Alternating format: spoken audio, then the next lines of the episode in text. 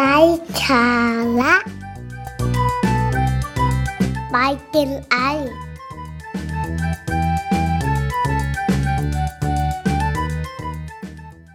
สวัสดีครับพบกับไลฟ์สาระบายเจนไอนะครับ กับหัวข้อของผมนะครับ ซึ่ง ตั้งใจว่าจะทำให้เป็น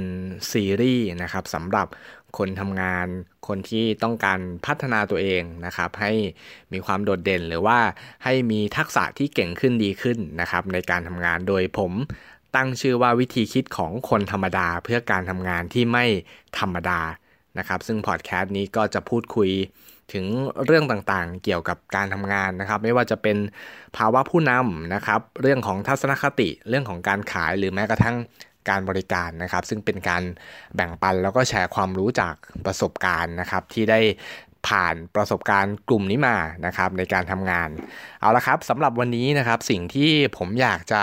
แชร์ให้กับทุกท่านนะครับ คุณผู้ฟังทุกท่านได้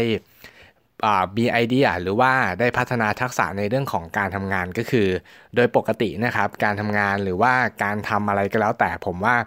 เบสิกนะครับเป็นเรื่องสำคัญ เพราะฉะนั้นวันนี้เราจะคุยกันถึงเรื่องของ basic ในการทำงาน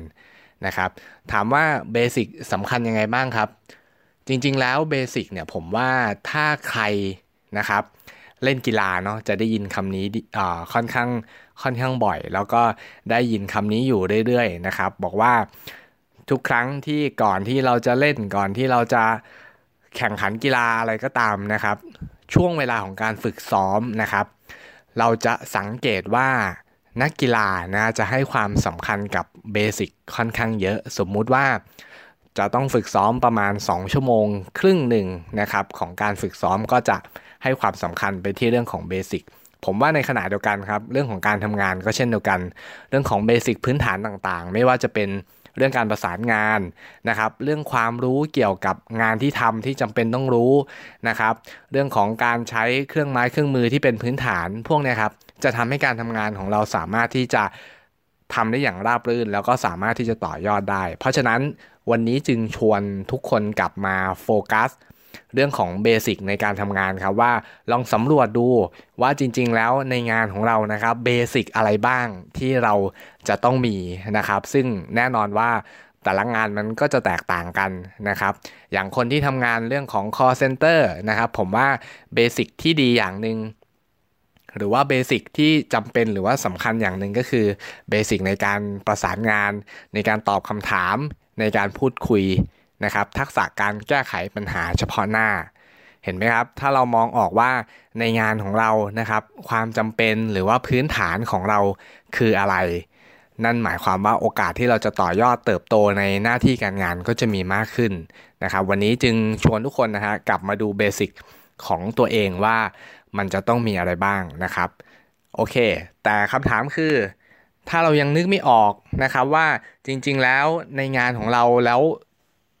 เบสิกคืออะไร หรือว่าถ้ายังนึกไม่ออกว่ามันจะต้องประกอบไปด้วยอะไรบ้าง วิธีการง่ายๆครับ ลองถาม ลองสังเกต หัวหน้างานก็ได้ครับ หรือว่าเพื่อนร่วมงานของเราที่เขาทำงานมีผลงานค่อนข้างดีนะครับ หรือว่าเขาอยู่มาสักระยะหนึ่งแล้วสามารถที่จะจัดการแก้ไขปัญหาต่างๆ ได้อย่างดีแบบนี้ครับ เราก็ลองสังเกตดูหรือว่าอย่างที่บอกคือเข้าไปถามเลยก็ได้ว่าเขามีเบสิก ที่สำคัญคืออะไรบ้างนะครับ แล้วเราก็แค่ Copy แล้วก็เอาออกมาใช้ด้วย ผมว่าวิธีการง่ายๆ แบบนี้ครับ ก็สามารถที่จะทำให้การทำงานของเรานะครับ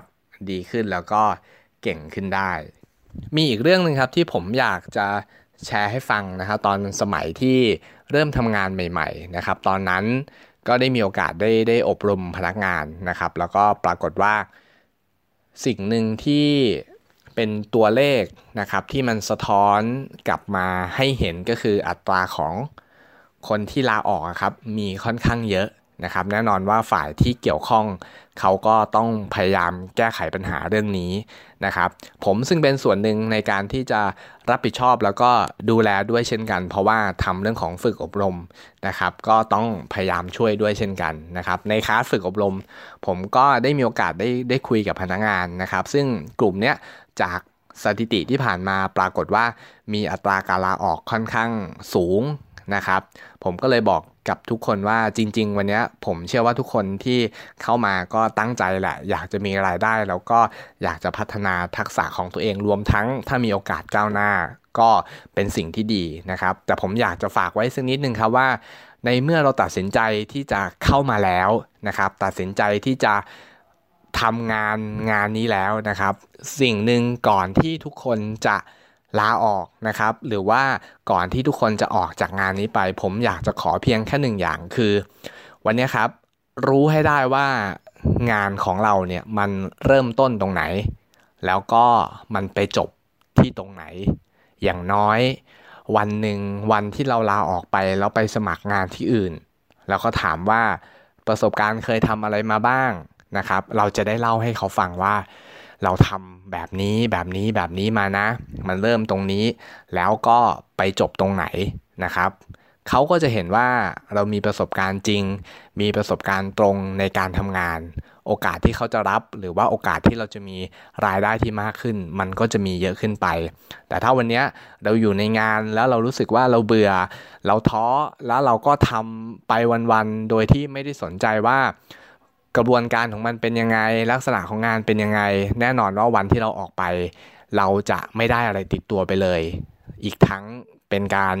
เสียเวลานะครับ ทั้งนายจ้างแล้วก็ลูกจ้างด้วยเช่นเดียวกันนะครับลองเอาเทคนิคนี้ไปใช้ดูก็ได้ครับ ลองค่อยๆคคิดพิจารณาดูครับว่า งานของเราเริ่มตรงไหน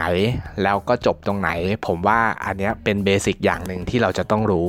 นะครับ แล้วพบกันในโอกาสหน้าครับ สวัสดีครับ